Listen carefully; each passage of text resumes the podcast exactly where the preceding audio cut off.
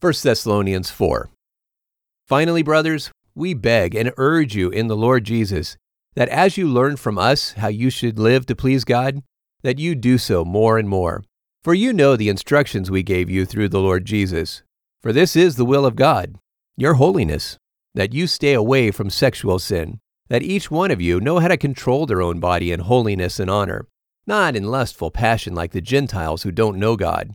And also, that no one should take advantage of and do no wrong to a brother or sister in Christ in this matter because the Lord is the avenger in all these things, as we warned you previously and testified. For God called us not for sin, but in holiness.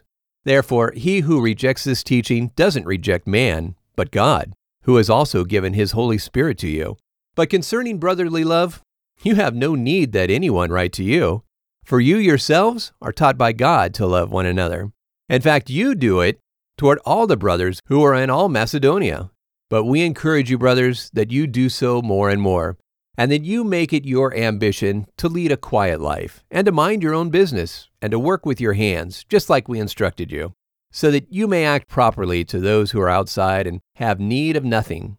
But we don't want you to be ignorant, brothers and sisters, about those who have fallen asleep, so that you don't grieve like the rest who have no hope.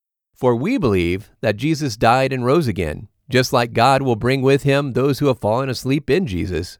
For this we tell you by the word of the Lord, that we who are alive, who are left until the coming of the Lord, will in no way go before those who have fallen asleep.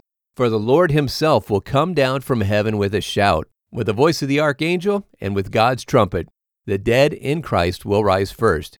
Then we who are alive, who are left, will be caught up together with them in the clouds to meet the Lord in the air. So we will be with the Lord forever. Therefore, comfort one another with these words.